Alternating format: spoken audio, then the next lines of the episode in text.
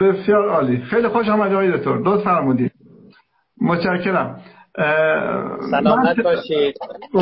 من طبق روال همیشگی یه خلاصه درباره آقای دکتر اگرچه آقای دکتر سروش دباغ معرف حضور بینندگان عزیز ما هستن. قبلا هم پارسال در همین شبها در خدمتشون بودیم با عنوان برنامه عرفان و شمس تبریزی. ولی با این حال خلاصه ارز کنم که آقای دکتر هم دکترای داروسازی دارند یه جورایی همکار ما هم هستن آقای دکتر. همین که دکترای فلسفه از انگلستان دارن. بیشتر در حوزه فلسفه اخلاق و فلسفه تحلیلی تحصیلاتشون بوده. آقای دکتر لیست بلندبالایی از تعلیفات دارن در زمینه فلسفه وینکنشتاین فلسفه اخلاق شعر و اندیشه عرفانی سهراب سپهری درباره نواندیشی دینی کتابهایی مثل آین در آینه که درباره آراء دینشناسانه پدر بزرگوارشون آقای دکتر عبدالکریم سروش نوشتن. در باب روشنفکری دینی و اخلاق ترنم موزون حزن حجاب در ترازو که از کتاب مهم ایشون هست. حریم علفهای قربت آبی دریای بیکران و کتابهای دیگر همینطور به زبان انگلیسی هم کتاب دارن. درس گفتارهای صوتی ایشون در کانال تلگرامی و سایتشون قابل دسترسی است چه در زمینه فلسفه که بررسی فلسفه اخلاق فلسفه اسپینوزا کیرکگارد هیوم دکار شوپنهاور نیچه و سایر فلاسفه بزرگ غرب هست و چه در زمینه تاریخ اندیشه های معاصر ایرانی که نواندیشان و روشنفکران معاصر رو ایشون نظراتشون رو تحلیل و بررسی کردن. در زمینه ادبیات فارسی شرح منطقه تیر عطار فی مافی مولوی شرح مصنوی شرح آرا و احوال شمس تبریزی غزلیات سعدی و سایر کتب عرفانی فارسی رو ایشون شرح کردند تفسیر قرآن و داستان سوره یوسف و مزامین اخلاقی قرآن و خیلی دستگفتارهای دیگه در سایت ایشون قابل دسترسی هست. همچون در کانال تلگرامیشون. این روزها آقای دکتر یعنی این اواخر مشغول شرح و تفسیر قصه های شیخ اشراق بودن. چون من خودم دنبال می‌کنم کانال تلگرامی آقای دکتر و درس گفتارهای ایشون رو. من پیشنهاد دادم از آقای دکتر خواستم که درباره شیخ اشراق و سهروردی برای ما صحبت کنند آقای دکتر خودشون عنوان سهروردی در آینه حافظ رو برای ما انتخاب کردن که خب فکر کنم بحث بسیار شیرین و جذابی باشه. آقای دکتر ما در خدمت شما هستیم. بفرمایید. سلامت باشید آقای دکتر عزیز. من ابتداعا بفرمایید که چند دقیقه اول صحبت می‌کنم بعد شما میفرمایید. یه رو 20 دقیقه صحبت کنم خوبه یا بیشتر؟ شما هر چقدر شما هر چقدر یک ساعت ما وقت داریم. شما اصلا 45 دقیقه یک ساعت تمام صحبت کنیم. وقت اختیار شما آقای دکتر. قرار نیست من حرفی بزنم. اگر ما بین صحبت ها چیزی به ذهنم رسید و فرصتی بود من عرض می‌کنم. ما می‌خوایم از محضر شما استفاده کنیم. زنده باشید. ممنون از محبت شما آقای دکتر. من سلام عرض می‌کنم خدمت دوستان عزیز حاضران در محفل مجازی ما و احیانا دوستانی که بعدا صدا و یا تصویر این جلسه رو می‌بینند و میشنوند. فرارسیدن ماه رمضان رو تبریک ارز می‌کنم خدمت همه عزیزان. امیدوارم که مجال نیکو و فرصت مقتنمی باشد. برای خلاف آمد عادت عمل کردن چه بتوانیم و بخواهیم روزه بگیریم و چه نه. علا ای حال مجال مناسب و مقتنمی است که خانتکانی ذهنی و روحی روانی بکنیم. هر یک از ما به قدر که به تعبیر حافظ در خلاف آمد عادت به طلب کام که من کسب جمعیت از آن زلف پریشان کرد همونطور که آقای دکتر اشاره کردم سال گذشته که من توفیق داشتم در سوفیزم لایبراری همین محفلی که هست و خانه تصوف کتابخانه تصوف به خدمت عزیزان برسم با عنایت به اینکه اون ایام درس گفتار شمس تبریزی من که الان هم اشاره فرمودند از سر لطف یا به اتمام رسیده بود یا در حال به اتمام رسیدن بود به پیشنهاد ایشون من راجع به شمس تبریزی و میراث عرفانی او سخن گفتم.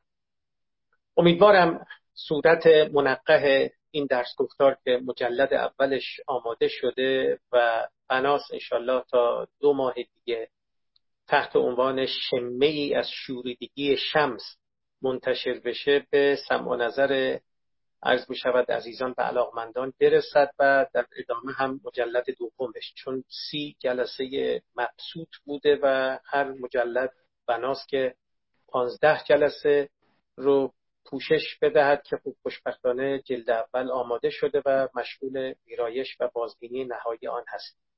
امسال فرمودند و پیشنهاد کردند با عنایت اینکه من در کار تفسیر و شرح درس گفتارهای ببخشید در, در کار شرح قصه های فارسی شیخ اشراق.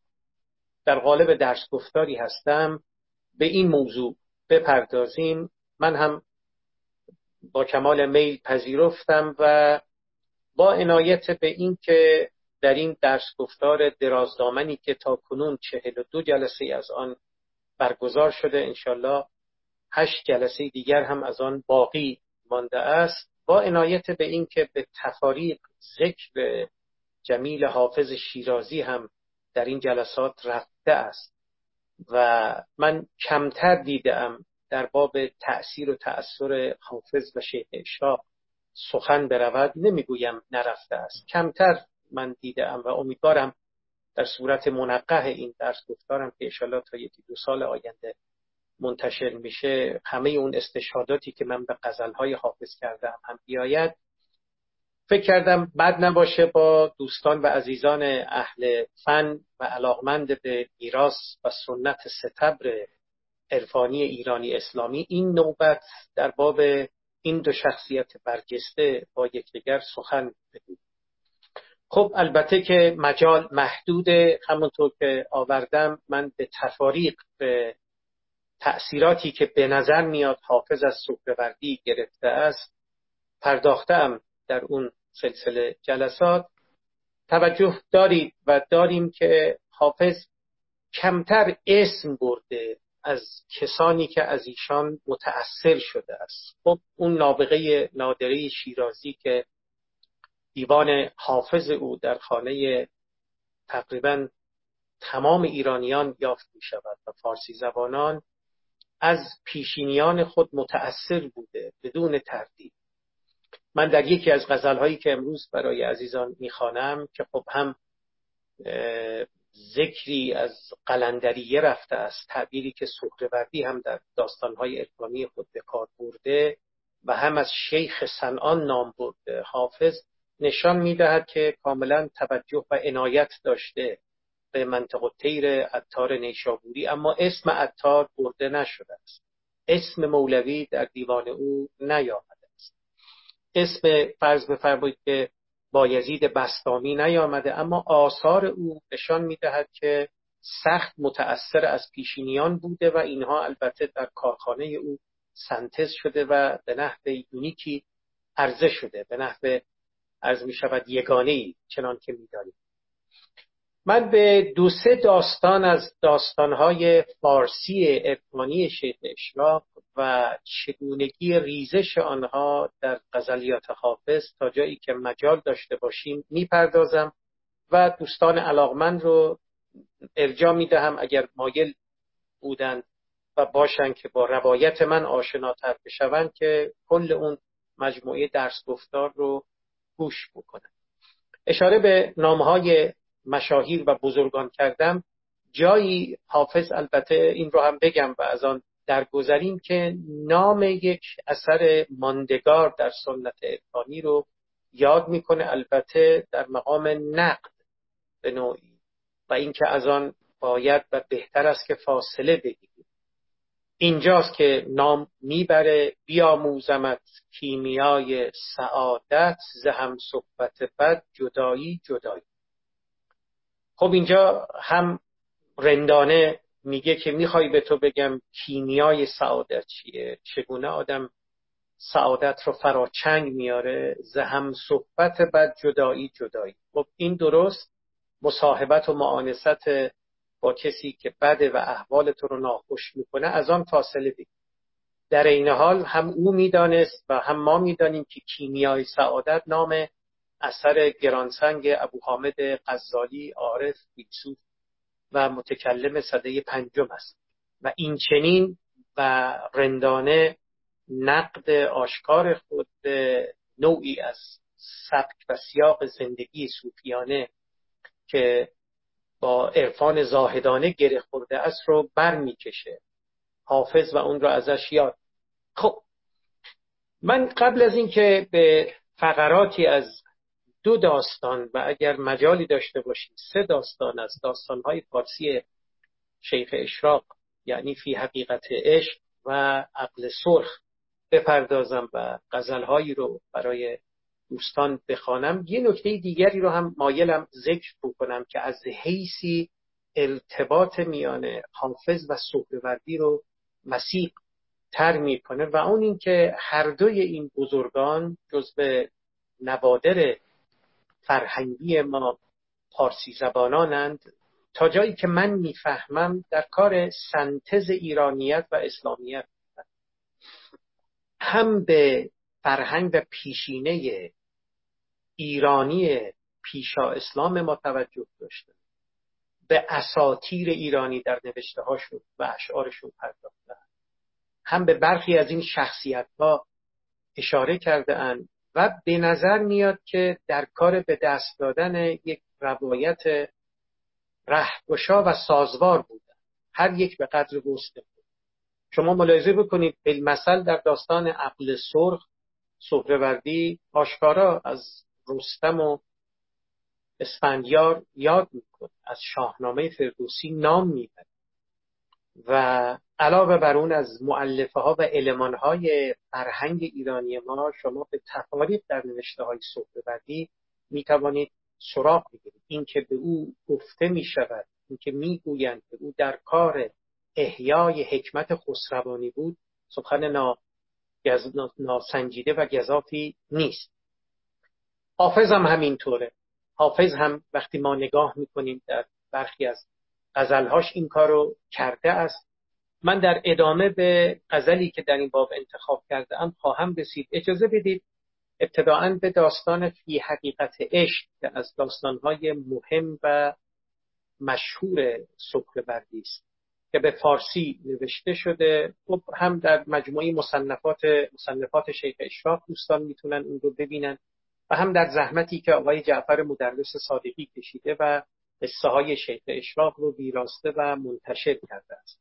علایه حالا در جاهای مختلفی میشه این داستان مهم رو دید و مطالعه کرد. خب این داستان از حیثی ریزش قرآن در کارهای صبروردی رو هم به نیکی نشان میده و اینکه خیلی متأثر از داستان قصه یوسف سوره یوسف و قصه یوسف و زلیخا و یعقوب هست در فقرات مختلف داستان از اونها سخرهوردی نام می‌بره و من نمی‌خوام دیگه به اون بپردازم. شرح یا خود داستان دلکش و زیبا رو باید دوستان ببینند و بخوانند.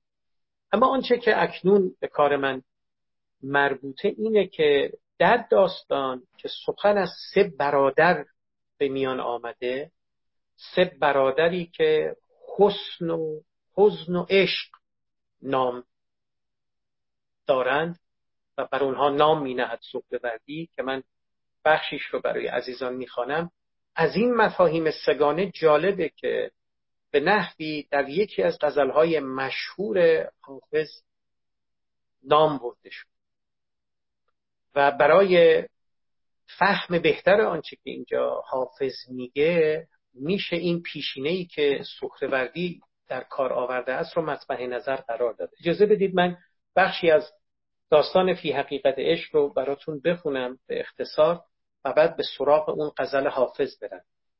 می‌گوید که در ابتدای داستانه از آن صفت که به شناخت حق تعلق داشت حسن پدیدم که آن را نیکویی خوانم و از آن صفت که به شناخت خود تعلق داشت عشق پدید آمد که آن را مهر خواند. و از آن صفت که نبود پس بود تعلق داشت حزن پدید آمد که آن را اندوه خواند. می‌بینید سه واژه عربی حسن و حزن و عشق رو معادلای فارسی مینهد نیکویی و مهر و حزن. ببخشید نیکویی و مهر و اندوه. و بعد راجع به این سه تا برادر خب سخن گفته سهروردی که و از این هر سه که از یک چشمسار پدید آمده اند و برادن و برادران یکدیگرند حسن که برادر مهین است یعنی برادر بزرگتر است. در خود نگری است. خود را عظیم خوب دید. بشاشتی در وی پدید آمد تبسمی کرد. بعد در ادامه شیخ اشراق میگه که عشق که برادر میان است با حسن نظری داشت. با حسن ببخشید انسی داشت. نظر از او بر نمی‌توانست گرفت ملازم خدمتش. و بعد میاد پایین تر خواست که حرکتی کند حزن که برادر کهین است در وی آویخت از این آویزش آسمان و زمین پیدا شد. پس می‌بینید راجع به برادر کهین و برادر میانین و برادر مهین سخروردی سخن گفته است. این سه برادر که حسن حزن و عشق خب؟ و بعد در ادامه وقتی عزیزان داستان رو بخوانن می‌بینن که نوعی تناظر سازی هم با شخصیت های محوری قصه یوسف پیامبر هم کرده است. سخروردی و حزن رو خب هم انان با کنعان و از می شود عشق رو هم که ازش یاد کرده به زلیخا و حسن هم که یوسف است و این معجون زیبا و دلانگیز رو پی گرفته و بست و اما جناب حافظ و تأثیری که بدون اینکه نامی ببره از سخروردی به نظر میاد که تحت تأثیر سخروردی بوده است در سرایش این غزل مشهور و درخشان که رد پای این مزامین هم میشه گفت انتولوژیک هستی شناختی و عرفانی رو به نیکی میشه رسد کرد. من در یک غزل که خیلی این غزل سخروردیه براتون قرائت می‌کنم و به ایجاز توضیحاتی ذکر می‌گوید که در ازل پرتو حسنت تجلی دم زد.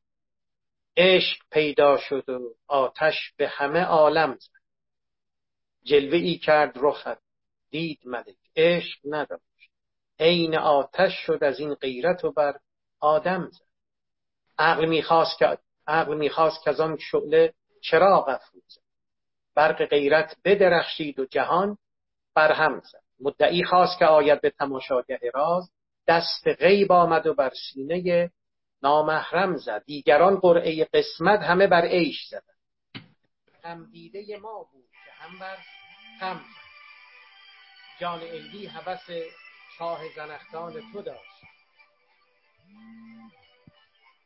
جان الوی هوس چاه زنختان تو داشت. دست در حلقه آن زلف خمندر خم زد. حافظ آن روز طربنامه عشق تو نوشت که قلم بر سر اسباب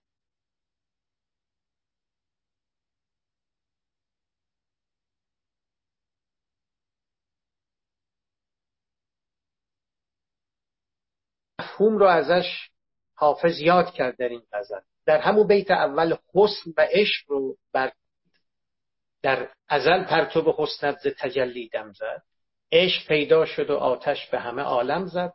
در بیت دوم باز مفهوم عشق برکشیده شده به جای حزن از غم سخن گفته حافظ که خیلی نزدیک به آنچه که از می شود بردی ازش پرده برگرفته است. دیگران قرعه قسمت همه بر عیش زدن دل غمدیده ما بود که هم بر غم زد.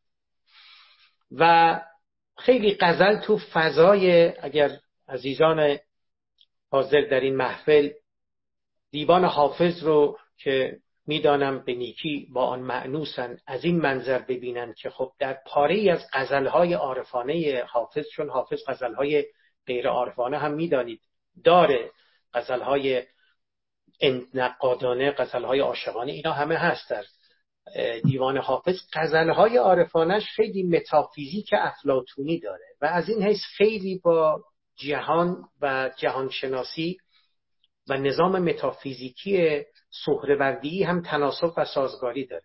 اون بیت ما قبل آخر که جان الوی حوس چاه زنخدان تو داشت. دست در حلقه آن زلف خمن در خمزد این جان الوی و چاه زنخدان یه جور توضیح گویی سلسله مراتبی هست سلسله مراتب هستی است.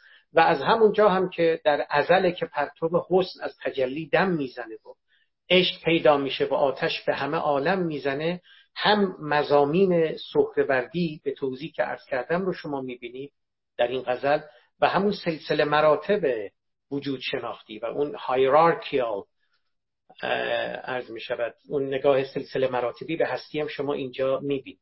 خب من نگاه می‌کردم در یکی دو جا به لحاظ لفظی این در داستان فی حقیقت عشق علاوه بر این مزامینی که ذکر کردم این مزامین سگانه که در داستان دلکش فی حقیقت عشق آمده به لحاظ عبارات و صورت هم جایی سهروردی میگه که عشق چون نومید گشت دست حزن گرفت و روی به بیابان حیرت نهاد.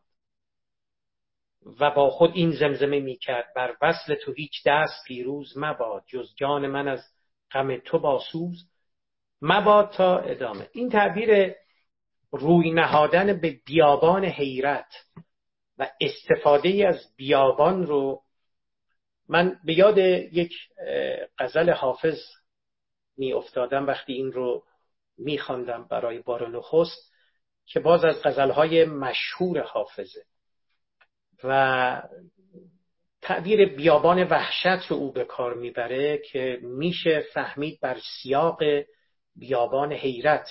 ساخته شده است. میشه کاملا تبارد باشه؟ نمیگم قویا این رو به لحاظ لفظی خصوصا از سهروردی گرفته. اما خب چون سخن از حزن و حسن و عشق در این داستان رفته است و در این غزلی که از حافظ خواندم این مزامین سگان کنار هم آمده ان میشه به عبارات دیگری هم که در این داستان استفاده شده و به کار رفته است هم دید که اینها مطبع نظر حافظ بوده خاطرتون هست دیگه. اون غزل مشهور حافظ که با این مطلع آغاز می شود که حالا من به ابیات دیگرش بپردازم تا به اونجا که مشهور که مربوطتر با بحث ما. می‌گوید که زانگار دلنوازم شکریست با شکایت گر نکتدان عشقی خوش بشنو این حکایت. رندان تشت لب را آبی نمی‌دهد کس. گویی ولی شناسان رفتند از این ولایت. در زلف چون کمندش ای دل مپیچ کانجا سرها بریده بینی بی جرم و بی جنایت. هرچند بردی آبم روی از درد نتابم. جور از حبیب خوشتر که از مدعی رعایت. بعد میان تا به سمت ابیات پایانی غزل حافظ میگه در این شب سیاه هم گم گشت راه مقصود از گوشه ای برون آی ای کوکب هدایت. از هر طرف که رفتم جز وحشتم نیفزود. زینهار از این بیابان وین راه بی نهایت یه جور حالت حیرتی که با وحشت عرض می شود در می‌رسه و فرد سر به بیابان می نهد و یه جور بیابانی که نماد بی کرانگی بی است و فرد این رو اونجا تجربه می‌کنه خب در غزلیات حافظ هم این گونه سر برآورده است. اجازه بدید یه مقوله دیگری رو از داستان فی حالت طفولیت سهروردی یاد بکنم. قبل از اینکه به عقل سرخی که گفتم هم برسیم. و فکر می‌کنم این سه نمونه برای بحث امشب ما و گزیدن ذهن دوستان به معنای البته رهگشاش رهگشاش امیدوارم که خودشون هم از این حیث این دو میراث معنوی بزرگ ما یعنی دیوان حافظ و قصه های شیخ اشراق رو بکاوند. فکر می‌کنم این میزان کفایت می‌کنه. اجازه بدید من اون نقل قول دوم رو از داستان فی حالت طفولیت برای عزیزان بخوانم. در جایی از این حکایت سهروردی میگه که هم یادی از بویزید می‌کنه با یزید بستانی و بعد از قلندریه و قلندروار بودن سخن میگه. می‌گوید این دولت ابو یزید یافت. این بخت و اقبال را ابو یزید یافت. پس هر چه داشت بگذاشت و به یک بار ترک آن همه کرد. لاجرم به یک بار آن بیافت. نعمت و جاه و مال هجاب راه مردان است. تا دل با مثال این مشغول باشد راه پیش نتوان بردن. خب اینا رو میگه بردی در داستان حالت توپولیت و چنان که گفتم در باب سبکباری و سبکباری سالک طریق سخن میگه و دیدید که میگه بایزید هم این گونه بود و فرو نهاد. آنچه که داشت و افرادی که نعمت و جاه و مال رو می‌توانند از آن درگذرند یا به این معنا سبکبار باشند روی خوش رو می‌بینند چون این سه هجاب راه مردانه. بعد میگه که هر که قلندروار از بند زینت و جاه برخواست او را عالم صفا حاصل این تعبیر که هر که قلندروار از بند زینت و جاه برخواست که سهروردی ازش یاد کرده اگر دیده باشید در کتاب عقل سرخ که تقیی پولنامداریان در شرح حکایات عرفانی قصه های عرفانی شیخ شاه نوشته و انصافا کتابی خواندنی است و به همراه اثر دیگر ایشان در این باب یعنی رمز و داستانهای رمزی در ادب فارسی که انصافا هر دو کتاب درخشانن من که فراوان از این دو اثر این استاد محترم استفاده های بسیار بردن اونجا توضیح میده ایشون که خب تعبیر قلندر و قلندریه که اینجا سهروردی به کار می‌بره اشاره داره به سنت قلندریه. در میان ما ایرانیان و در سنت عرفانی حکمی ما که مسبوق به سابقه بوده از همان ابتدا. توضیحات خوبی دادن و خب می‌دانیم حافظ هم قلندری بود. حافظ هم ملامتی بود. و وقتی که می‌گفت وفا کنیم و ملامت کشیم و خوش باشیم که در طریقت ما کافری است رنجیدن به همین قصه ملامتی بودن اشاره می‌کرد. و قلندریه رو و قلندروار بودن به تعبیر سهروردی رو جایی ازش یاد می‌کنه حافظ و چنان که اکنون برای عزیزان قرائت می‌کنم در قزلی وقت آن شیرین قلندر رو یعنی قلندری که اوقاتی داره شیرین قلندره آرزو می‌کنه که اوقات او خوش باشه و این چنین از قلندری بودن خود ملامتی بودن خود پرده برگرفته است.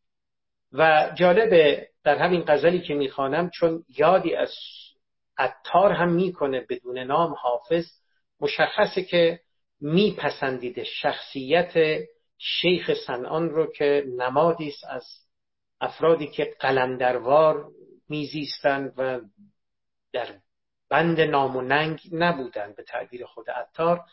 اینجا هم حافظ به او اشاره می‌کنه و اون رو برکشیده است. که هم میشه گفت که درک من اینه که متأثر از سهروردیه و اون زیستن قلندری مسلکی او رو و بر, بر می‌کشه و هم خب اشاراتی به منطق تیر عطار داره و کلا شخصیت های قلندری مسلک رو که طبع بلندی داشتن در بند نام و ننگ نبودن. تصویر و تلقی دیگران براشون اهمیتی نداشت رو خب اینجا برمیکشه همدلانه. در اون غزلی که خواندم براتون هم خب روشنه که حافظ میگه که برای ما ملامت دیگران رو خریدن باکی از آن نداریم. منم که شهره شهرم به عشق برزیدن منم که دیده نیالودم به بد دیدن. وفا کنیم و ملامت کشیم و خوش باشیم که در طریقت ما کافریست رنجیدن. و بعد سریح در ادامه غزل می‌گوید که انان به میکده خواهیم زین مجلس. که وعظ بی عملان واجب است نشنید مبوس جز لب معشوق و جام حافظ که دست زخت فروشان خطاست بوسید این که ما از این محفل میریم به میکده برای اینکه اونجا یک رنگن اهالی میکده. و من در کار شنیدن سخنان واعظان غیر متعز نیستم. کسانی که چون به خلوت می‌روند آن کار دیگر می‌کنن من این گونه نیستم. و در این راستا ملامت دیگران رو هم به جان می‌خرم. نه دست زهد فروشان رو میبوسم نه دست واعظان غیر متعظ رو و در این حال ملامت خلایق رو هم می‌خرم به جان. وفا کنیم و ملامت کشیم و خوش باشیم. خب حالا ببینید در این غزل دیگری که اکنون برای عزیزان قرائت می‌کنم تعبیر قلندر و زیستن قلندروار رو حافظ مشخصا بل کشیده است. بلبلی برگ گلی خوشرنگ در منقار داشت و بر گنوا خوش ناله های زار داشت. گفتمش در عین وصل ناله و فریاد چیست؟ گفت ما را جلوه معشوق در این کار داشت. یار اگر ننشست با ما نیست جای اعتراض پادشاهی کامران بود از گدایی آر داشت. خیز تا بر کلک آن نقاش جان افشان کنیم. که این همه نقش عجب در گردش پرگار داشت. گر مرید راه عشقی فکر بدنامی مکن. گر مرید راه عشقی فکر بدنامی مکن شیخ سنان خرقه رهن خانه خمار داشت. وقت آن شیرین قلندر خوش که در اطوار سی ذکر تسبیح ملک در حلقه زنار داشت. خب ببینید هم اشاره مستقیم به شیخ سنان چنان که دیدیم و اینکه اگر مرید راه عشقی فکر بدنامی نکن از کوچه ناموننگ بگذر درا عبور کن. هم این رو برمیکشه حافظ به زیبایی و هم به وقت شیرین قلندران اشاره می‌کنه. وقت آن شیرین قلندر خوش که در اطوار سیر ذکر تسبیح ملک در حلقه زنار داشت. من به نظرم این هم یک جاییه که میشه دید. از این دست استشهادات میشه باز هم در دیوان حافظ کرد. این میزان کفایت می‌کنه برای توضیح این امر که حافظ هم خودش قلندری مسلک بوده است. و خب وقتی آثار بزرگان پیش از خود رو مثل سهروردی و عطار میخوانده اینها رو بر میکشیده و در آثارش چنان که توضیح دادم سنتز می‌شده و از آنها به نیکی بهره می گرفته خب عرض می شود که من به قصه عقل سرخ هم اشاره بکنم با اجازه شما و توضیحی که او آقای دکتر یعنی معذرت می‌خوام آقای دکتر. قبل از اینکه به عقل سرخ بپردازید آقای دکتر اشاره فرمودید به داستان مونس الاشاق که یا همون فی حقیقت العشق که فرمودید. به غزل در ازل پرتو حسن و تجلی دم زد. علاوه بر این آیتو من به ذهنم اومد یک بیتی دیگه حافظ داره که حسن و عشق و حزن رو در یک بیت آورده. میگه عشق یوسف نه همین قلب زلیخا خون کرد خانز قرآن که به یعقوب پیامبر چون کرد. یعنی حزن که میره سراغ یعقوب عشق یوسف که یوسف که مظهر حسن عشقش در قلب زلیخا جا می‌گیره هر سه رو تو یک بیت آورده. شد این بیت رو هم بشه بگیم که حافظ متأثر از این داستان فی حقیقت العشق سهروردی سروده. اما آقای دکتر شما خب بهتر می‌دونید. آقای دکتر آشوری کتابی داره به نام عرفان و رندی در شعر حافظ که خیلی خوب اومده تأثیر حافظ از کشف الاسرار میبودی و مرساد العباد نجم رازی را بیان کرده عین عباراتی که در این دو کتاب آمده و بعد حافظ همون انگار همون جملات رو آورده به شعر در آورده. حالا سوای این داستان مونس الاشاق که اشاره کردی در اشعار حافظ آمده این آیا کاری انجام شده روی اشعار حافظ که ببینن عین عبارات رو از کتابهای سهروردی جدا کرده باشه در قالب غزلی آورده باشه؟ حالا بجز یه چند مورد انگشت شمار که نام بردید. درباره چون ملامتیه که فرمودید یا حالا قلندریه خب این سنت در بین صوفیه پیش از حافظ بوده بعد از او هم بوده. سراحتا آیا چقدر میشه گفت که حافظ متأثر از سهروردی بوده؟ خب غیر از سهروردی هم دیگران بودن که اصلا تو این سنت سلوکشون به نحو قلندروار بوده یا ملامتی بودن. ما چه ارتباطی می‌تونیم حالا به سهروردی بدیم این مسئله رو؟ یکی این مطلب رو خواستم ارز کنم. یه اشاره فرمودید به صحرا. این صحرا که حافظ هم در اشعارش آورده و در داستانهای رمزی سهروردی هست یا اونچه که حافظ به عنوان نزهتگه ارواح نام می‌بره یا بیابانی یا یه فضای بیرون شهری که دشتی هست و سادگی در اونجا وجود داره. یعنی نقشی در اونجا به اون صورت نیست و از اون کسرت کسرت جمعی کسرت عالم این دنیا در واقع فارغ هست. رو به عالم وحدت داره. در یه جایی من میخوندم که این رو نسبت داده بود به اون عالم مثالی که سهروردی از اون نام می‌بره که سهروردی در داستانهاش وقتی رو به صحرا می‌گذاره از شهر خارج میشه با پیر فرزانه ای که حالا خیلی جوان هم هست که به قول فردوسی میگه دانش دل پیر برنا بود با همچین کسی ملاقات می‌کنه. حالا راجع به اون هم سوال دارم باز ازتون. حافظ هم داره توی اشعارش پیر گلرنگ پیر مغانی که با اونها ملاقات می‌کنه از اونها سخن میشنوه.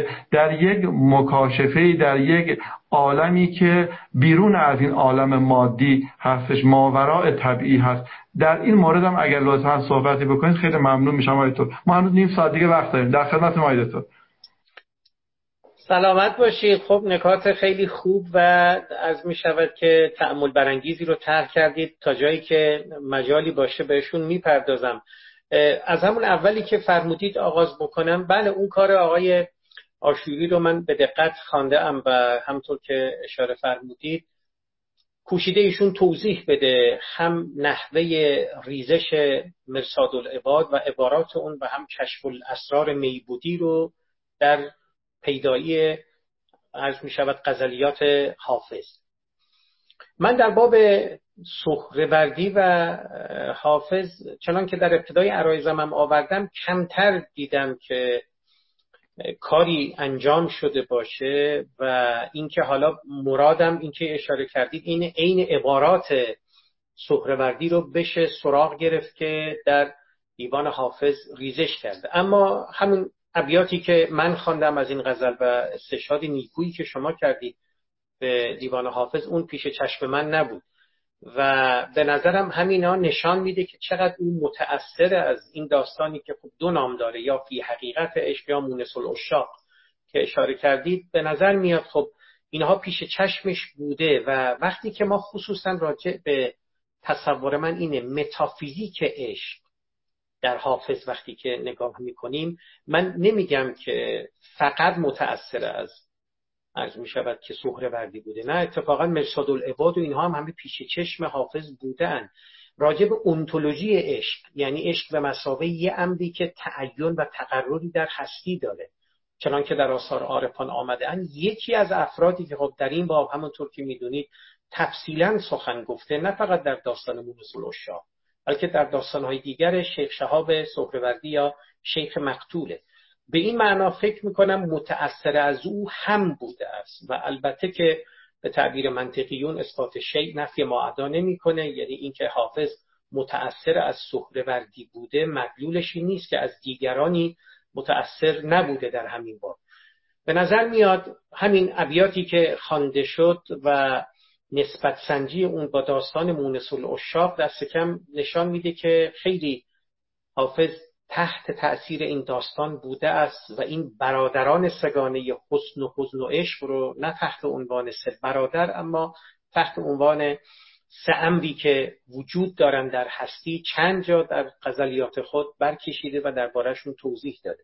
این از این. باتون موافقم و در این حال گفتم کاری ندیدم که مشخصا در باب عباراتی که در نوشته های سخرهوردی آمده و عینا ریزش کرده در اشعار حافظ من ندیدم. تحقیقی احتمالا انجام شده باشه. احتمالا میگم ولی من ندیدم.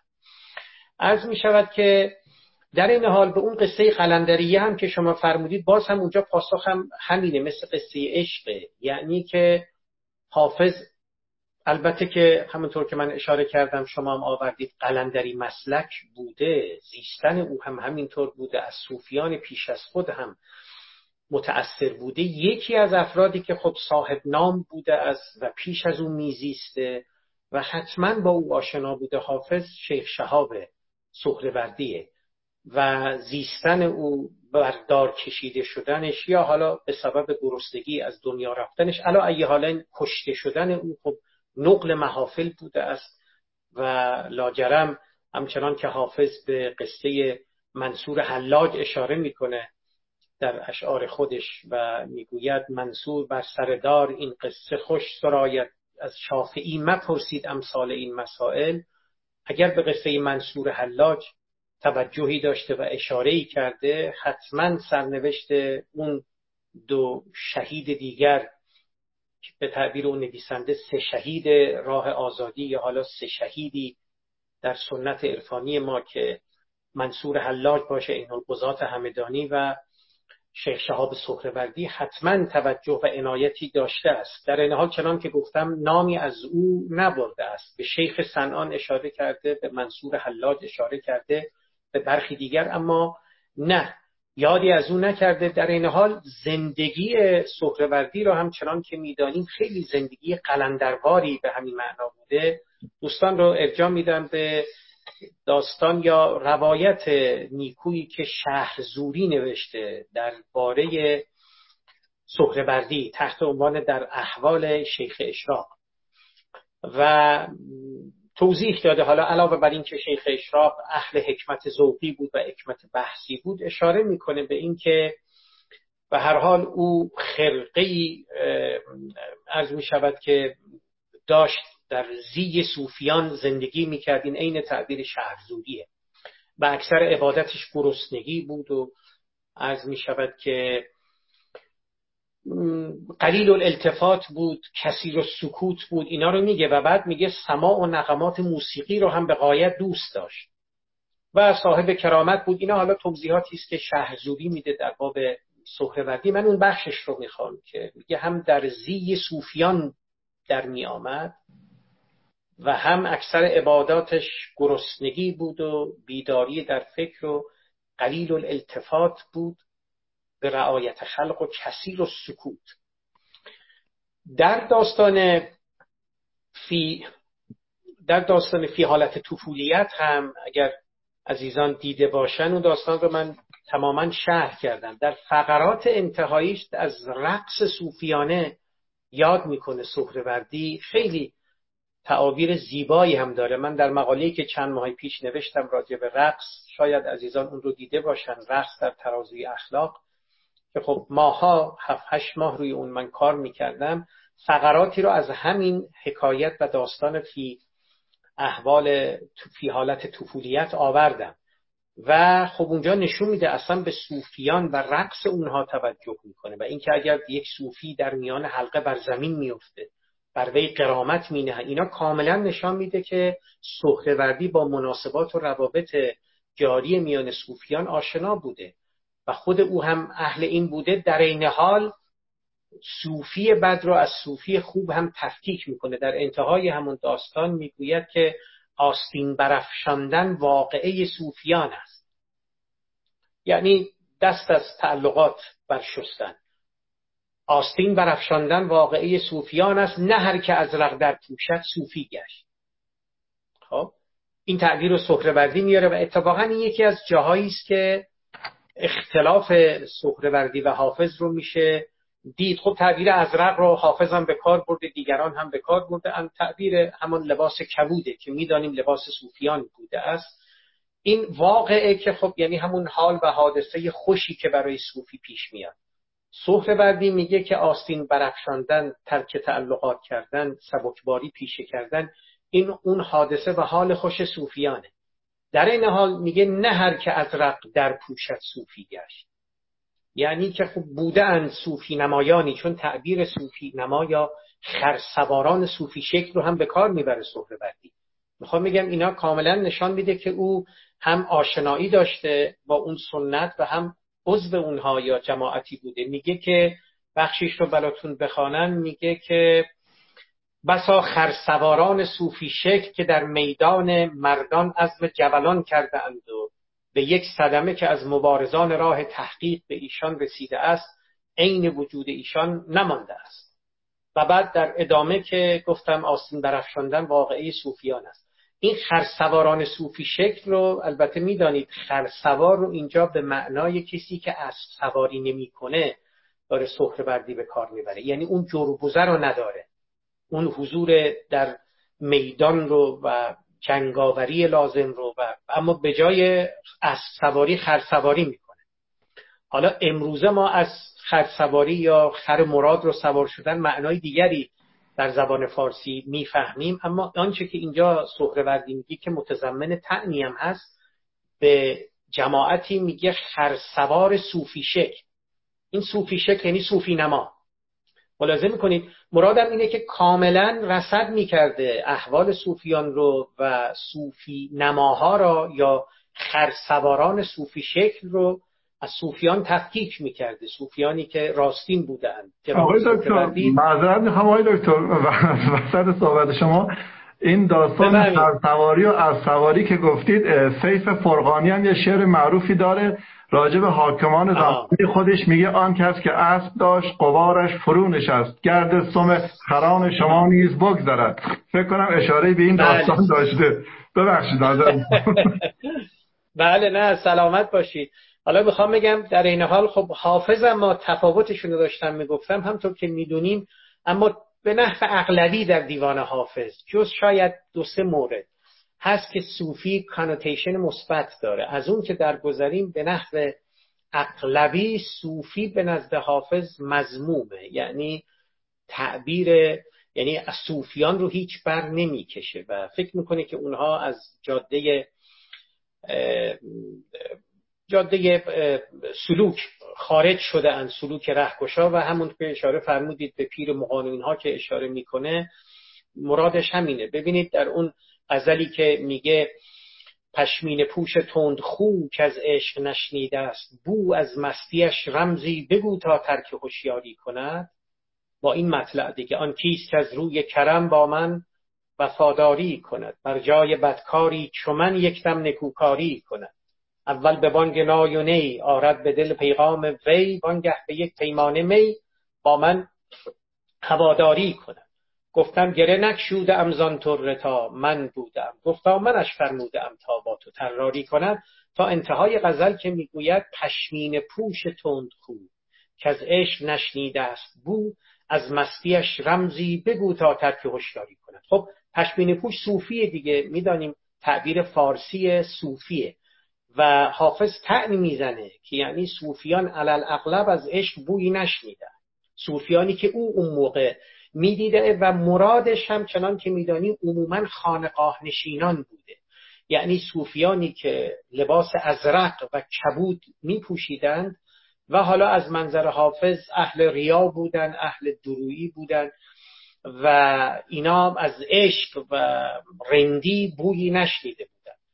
این هم یه نکته ایست. یعنی هم یکی از منابع حافظ می‌تونسته آدم هرچی فکر می‌کنه و ملاحظه می‌کنه و این متون رو بالا و پایین می‌کنه که می‌توانسته یکی از این منابع سهروردی باشه که می‌بینید او هم در صوفیان خرسوار یا خرسواران صوفی نما یا صوفی شکل هم تعن می‌زنه و در این حال البته از صوفیان غیر خرسوار هم یاد می‌کنه اما حافظ اونجاها قدری نامهربانتره به صوفیان. حالا ایه حاله این تأثیر و تأثیر رو به نظرم میشه نگاه کرد. توجه میفرمایید البته آقای دکتر در اشعار حافظ هم در اشعار حافظ هم درسته حالا نقد تصوف زمانه خودش می‌کنه کما اینکه بقیه بزرگان تصوف خودشون اولین منتقدین تصوف بودند. در اشعار حافظ اشعاری هم داریم که میگه که ای صوفی شرابانگه شود صاف که در شیشه بماند اربعینی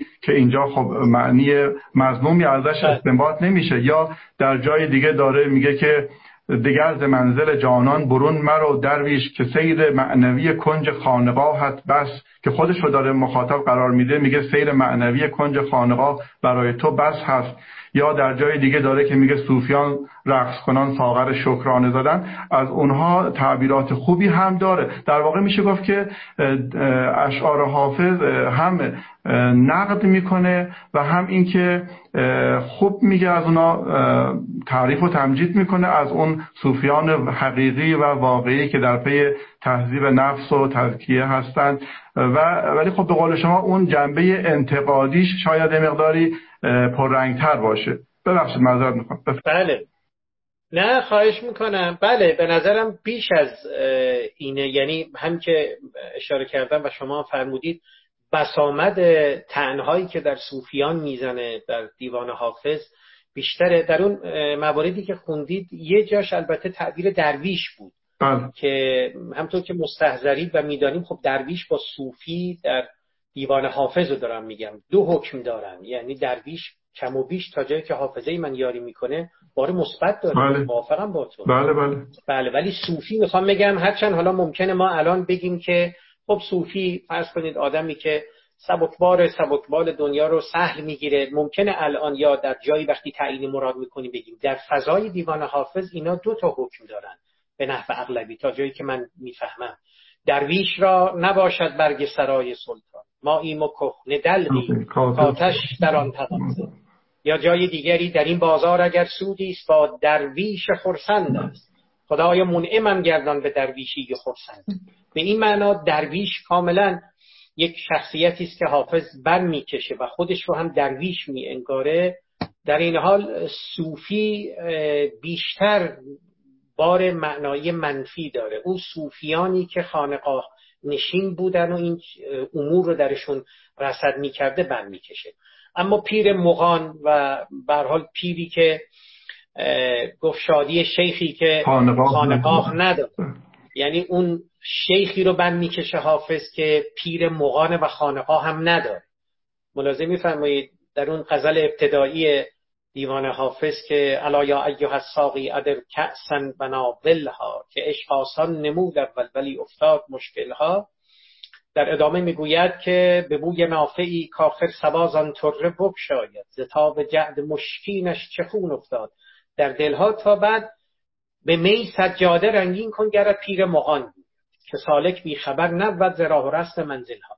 اگر قرار سالک طریق از کسی حرفی بشنوه اون پیر مغانه. نه پیر خانقاه. و اون پیر مغان پیر نه خانقاه است که صوفیان در آنجا می‌رفتن نه مسجد است. یه جای دیگری است که البته جا و تعین و تقرری هم نداره. اون جایی است که یعنی حافظ ازش یاد می‌کنه. خواستم بگم در این حال میشه کسی درویش باشه پیر مغان هم داشته باشه در نگاه او. در این حال ملاحظات انتقادی او به سنت تصوف جاری در آن روزگار. ظاهرا آنچنان که از دیوان او برمیاد و رصد کردن و تطبیق مبسوط غزلهای حافظ با یکدیگر این رو به ما نشان میده.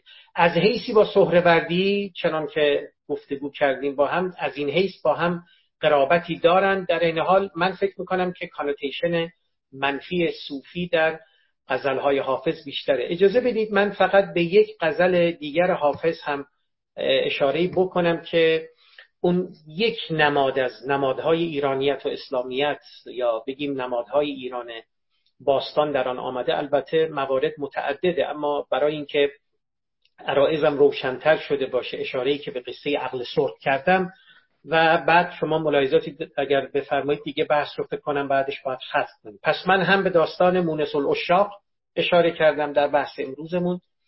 از می شود به داستان فی حالت طفولیت در بحث از قلندریه.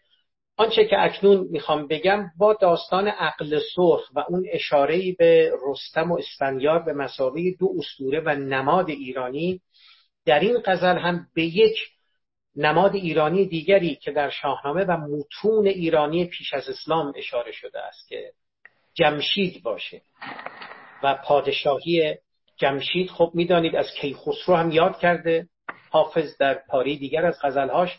به این غزل هم اشاره کنم و عرایضم را ختم کنم.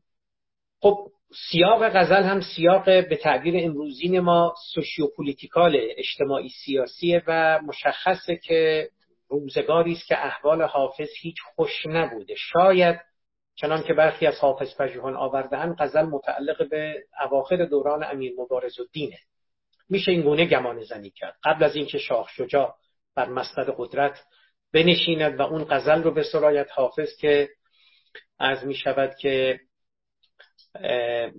بله که شاه شجاع آمده است و می دلیر بنوش خاطرتون هستی که بعد حالا غزل رو بخونم براتون این رو. می‌گوید که رسید مجده که ایام غم نخواهد ماند. چنان نماند و چنین نیز هم نخواهد ماند. من ارچه در نظر یار خاکسار شدم رقیب نیست چنین محترم نخواهد ماند. چو پردهدار به شمشیر می‌زند همه را کسی مقیم حریم حرم نخواهد ماند. چه جای شکر و شکایت ز نقش نیک و بد است. چو بر صحیفه هستی رقم نخواهد ماند. سرود مجلس جمشید گفته اندین بود که جام باده بیاور که جم نخواهد ماند. قنیمتی شماره شم وصل پروانه که این معامله تا صبح دم نخواهد بر این رواق زبرجد یا بدین رواق زبرجد که نوشته بدین رواق زبرجد نوشته اند به زر که جز نکویی اهل کرم نخواهد ماند ز مهربانی جانان طمع بر حافظ که نقش جور و نشان ستم نخواهد ماند. خب معلومه در چه حال و هوایی غزل رو حافظ سروده. مرادم اون بیتش بود در بحث کنونی بود که سرود مجلس جمشید گفته اندین بود که جام باده بیاور که جم نخواهد ماند. اشاره می‌کنه به اینکه خب پادشاهی جمشید هم نمیماند. و خب باده بیاور و ابن الوقتی دم رو غنیمت شمردن و به یکی از اون نمادهای استورهی در ایران باستان داره اینجا حافظ اشاره می‌کنه و عرض می شود که قصه اختصاصی به این قزل نداره به تفارید در قزلهای دیگر حافظ این رو ما می توانیم ببینیم. قصه جمشید و جم و کیخسرو و دیگر این علمان ها و نمادها که در کار حافظ هست و به نظر من از این حیث چنان که در عرایزم آوردم حافظ ادامه داده پروژه سهروردی رو. در قرن ششم آمده و این رو در قرن هشتم باز تولید کرده است. تا جایی که من می‌دانم و اونسم با متون عرفانی طی این سالها و دو دهه اخیر میگه از این حیث نه اتار ادامه دهنده راه سهروردی بوده نه مولوی نه شمس تبریزی. متأثر از او بوده اند و حالا خصوصا شمس که می‌دانید چند باری نام شیخ مقتول را آورده است و او رو تکریم کرده است و بر فتوا دهندگان قتل او در اونها تنهای تند زده. یادتون هست که این سگان که فتوا دادن اینا درست اما اون بخش ایرانیت و اسلامیت رو تا جایی که من می‌فهمم یعنی استفاده از المانهای ایرانی یعنی فرهنگ ایرانیه. باستان رو شاید پس از سهروردی کس دیگری به برجستگی حافظ در این دویست سال انجام نداده و فکر می‌کنم یکی از منابعی که متأثر از آن بوده از این حیث حافظ نمیگم تنها منبع یکی از اون منابع فکر می‌کنم نوشته های شیخ اشراق بوده و از این حیث راه او را ادامه داده. بسیار عالی. خیلی ممنون. حافظ میفرماید که از آن به دیر مقانم عزیز میدارند که آتشی که نمیرد همیشه در دل ماست. در واقع حافظ هم به نحوی متأثر از اون فرهنگ زرتشتی ایران باستان بوده. اون آین حالا قبل از اسلام در ایران در ایران باستان حالا به عنوان مهرپرستی میترائیسم یا زرتشتی آزین آین مزد اصنایی حافظ از اونها متاثر بوده مطمئنا و نشانه های زیادی هم درش به قول شما هست که در کار سنتز ایرانیت و اسلامیت بوده. کاملا فرمایش شما صحیح است. آیتون متاسفانه وقت ما خیلی تم... دیگه تمام هست وقت ما. بله. من یه سوالی از شما پرسیدم. اشاره نفرمودین. اگر خلاصه بتونین راجع به اون صحرا و پیر مغان که در اشعار حافظ هست آیا اون پیر مغان رو میشه ما به اون سرشت تام اون تباع تام اون رب و نوع عالم انسانی که در نوشته های سهروردی هست رفت بدیم یا خیر. اگه خلاصه راجع به این بفرمایید ممنون میشم. بله. بله ببخشید بله چون چند تا مطلب بود فراموش کردم. حقیقتش راجع به این باید درنگ بیشتری بکنم تا پاسخ در خورتری و احیانا پخته تری عرضه بکنم. الان که تعمل می‌کنم و شما هم که فرمودید خب بله مثل در داستان عقل سرخ و در برخی دیگر از داستانهای سهروردی خب ما با پیر فرزانه و همان پیری که خب عمر بر او نمیگذرد و جوان است و موهای سفیدی داره سرخ روست چنان که در عقل سرخ آمده است. مواجه این و در برخی دیگر از داستانهای سهروردی حقیقتش در همین فی حقیقت عشق و مونس الاشاق هم جایی اشارتی می‌کنه و موارد متعددی هست که به یه پیری به یه کسی که من توی در گفتارهای سهروردیم چنان که مستحضرید و شاید عزیزان هم شنیده باشن اتفاقا به چند تا مقاله اشاره کردم که ناظر به توضیح یا در مقام شرح داستانهای سهروردی و این نمادها با archetype های یونگی نوشته شده. ببینید مثلا پیر جاوید خرد. این تعبیر رو در داستان مونس العشاق به کار برده سهروردی. و این خیلی تداعی کننده کهن الگوی پیر فرزانه است در نظام یونگی. ملاحظه میفرمایید نماد خرد موروثیه و یه امری که خب جزء سرشت همه انسانها به نوعی محسوب میشه. من فکر می‌کنم این رو از این جهت توضیح دادم. اگر ما مفهوم archetype ها مفهوم archetype و کهن الگوی یونگی رو در نظر آوریم می‌تونیم بخش هایی از داستان ها و حکایات سهروردی رو البته که بهتر بفهمیم اصلا با کانسپت و مفهوم کهن الگو و توضیحاتی که او راجبش داده. اون وقت شاید می‌خوام بگم از همین منظر به آنچه که پیر مغان تعبیر می‌کنه ازش سهر ببخشید حافظ و اشاراتی که کردید. شاید اون یه خود من درنگ بیشتری باید در این باب بکنم. قصه صحرا که گفتید و بیابان و بل اون توضیحاتش در سهروردی که کاملا هست. همطور که شما فرمودید منم اشاره کردم. روی به بیابان نهادن و مواجه شدن با پیر در صحرا و هم در داستان عقل سرخه هم در داستان فی حالت طفولیت از این نماد بارها استفاده می‌کنه سهروردی. در باب حافظ هم حالا به حال او هم البته متعلق به همون دوران رازالوده و ما می‌تونیم مفهوم archetype و کهن الگوی یونگی رو برای فهم اشعار او به کار ببریم. نه تنها او که در میان معاصران هم همینطور. و فرض بفرمایید که نویسنده در شرح اشعار فروغ فرخزاد بزرگ بانوی هستی رو یعنی اون archetype و کهن الگو رو به نیکی استفاده کرده. فکر کنم خانم گلی ترقی اگر اشتباه نکنم. یا فرض کنید من وقتی شرح فقراتی از سهراب رو می نوشتم و می کوشیدم توضیح بدهم راجع به زن در هشت کتاب سپهری که سخت هم بود چند صباحی برای من. بعدا دریافتم که با دوگانه آنیما آنیموس یونگی که اونم یکی از این archetype هاست میشه این رو بهتر فهمید که از زن انضمامی در کنار زن اثیری یعنی زن اون نیمه پنهان یا نیمه بله نیمه مردانه نیمه ببخشید نیمه زنانه مردان یا نیمه زنانه مردان دوگانه آنیما آنیموس در نظام یونگی.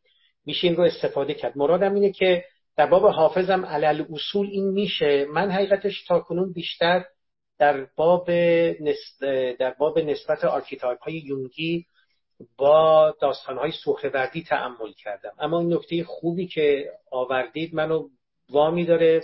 فیل جمله فکر کنم پاسخ مثبت به این معنا که میشه رهکشا باشه در فهم عمیقتر اون اشعار. این یکی اومخ اگر این باشه نسبت این دو با یکدیگر رو یعنی حالا پیر جاوید خرد رو در فضای سخروردی با آنچه که حافظ ازش به پیر مغان یاد می‌کنه یا پیر گلرنگ و مزامینی از این دست رو میشه بیشتر و بهتر کاوید. بعد. بسیار عالی. آیتا خیلی ممنونم. متشکرم.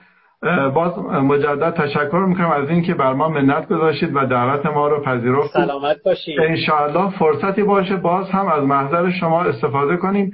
درباره حافظ مخصوصا فکر کنم شما حرف برای گفتن خیلی زیاد داشته باشید. برای ما خیلی لذت بردیم. متشکرم. متاسفانه وقت کم هستش. اگرچه اینستاگرام قطع نمی‌کنه برنامه رو. تا دوستان من توی کتابخونه تصوف و عرفان تاکید دارن که برای اینکه ملال آور نباشه برای بینندگان عزیز بله. بیشتر از یک ساعت نباشه. اگرچه فرمایشات شما که دو سه ساعت هم صحبت بکنید ما لذت می‌بریم و خسته نمیشیم. اول ماه رمضان هستش تو می‌خوان استراحت کنن و بله. هم برای سحر و اینها زیاد وقت شما رو هم نمی‌گیریم. بله. خیلی ممنون پیشنهاد خوبی می‌کنن پیشنهاد بله. خوبی کردن و زنده باشید. یه وقتی دید حالا اگر مجالی بود حالا الان فرمودید بله میشه مصطفا هر از این یعنی مشخصا فقط در باب حافظ با یکدیگر بله بله, بله. من اولم که گفتم این تصویر رو بچرخونید بازم میگم این دوستان من نظرشون برای اینه که برای که احترام مهمان رعایت بشه همسط باشه. چون سازوکار بله. اینستاگرام به نحویه که تصویر مهمان پایین میفته. و اگرچه من من بالا و پایین موهوم صرف هست. مثلا معنی نداره. به دوستان می‌گفتم که بله. در قرآن هم قل هو الله زیر تبت یدا ابی لهب زیاد فرقی ولی حال آره، نظرشون دوستان لطف داشتن و دارن اما حقیقتش نوالا اگر منظور بنده بودم اصلا به قول شما بالا و پایین اینجاها نیست. من ذره این محاسبات رو کردم و می‌کنم و می شود که ناراحت می شدم و حال هم درویشی هم رواقیگری بالاخره قدر وست در نحوه نگاه و سلوک من هست. البته به قدر وست نمیگم و این درویشی و رواقیگری این چیزها رو نه لطف داشتن ولی نه بالا من ذره نه انتظار داشتم نه از ذهنم گذشت که این بالا و پایین مدلولهایی داره یا معنایی داره. نه خیلی هم خوب. البته از محبت و کرامت دوستان من هم سپاسگزاری می‌کنم. بله. هم از ایشان هم از شما هم. بله. مخاطبان ما که تا این وقت از شب به وقت ایران حضور داشتند و به عرائز بنده و نکاتی که شما فرمودید گوش سپردن امیدوارم در اولین فرصت همدیگر رو باز ببینیم و در باب موضوع دیگری با محوریت یکی از شخصیت های بزرگ سنت عرفانی و تصوف ایرانی اسلامی با یکدیگر گفتگو وقت همگی بخیر من فقط اعلام کنم که فردا شب پنجشنبه نهم اردیبهشت ماه در خدمت آقای دکتر محمد رضا عدلی دکترای عرفان و تصوف اسلامی هستیم. آقای دکتر عدلی کتابی دارن تحت عنوان صوفیان و بوداییان. ایشون در زمینه بودیسم تخصص دارن. ما در این مورد با ایشون صحبت کنیم از محضرشون استفاده کنیم. آقای خیلی بله. ممنونم. شب همه رو شب شما همه رو شبتون بخیر باشه. انشالله که شب خوبی داشته باشید. آقای خیلی ممنونم از شما. تشکرم قربونتون. زنده باش منم خوشبخت شدم. عزیزان رو به خدا می سپارم قربونتون فداتون بشم یا خدا خدا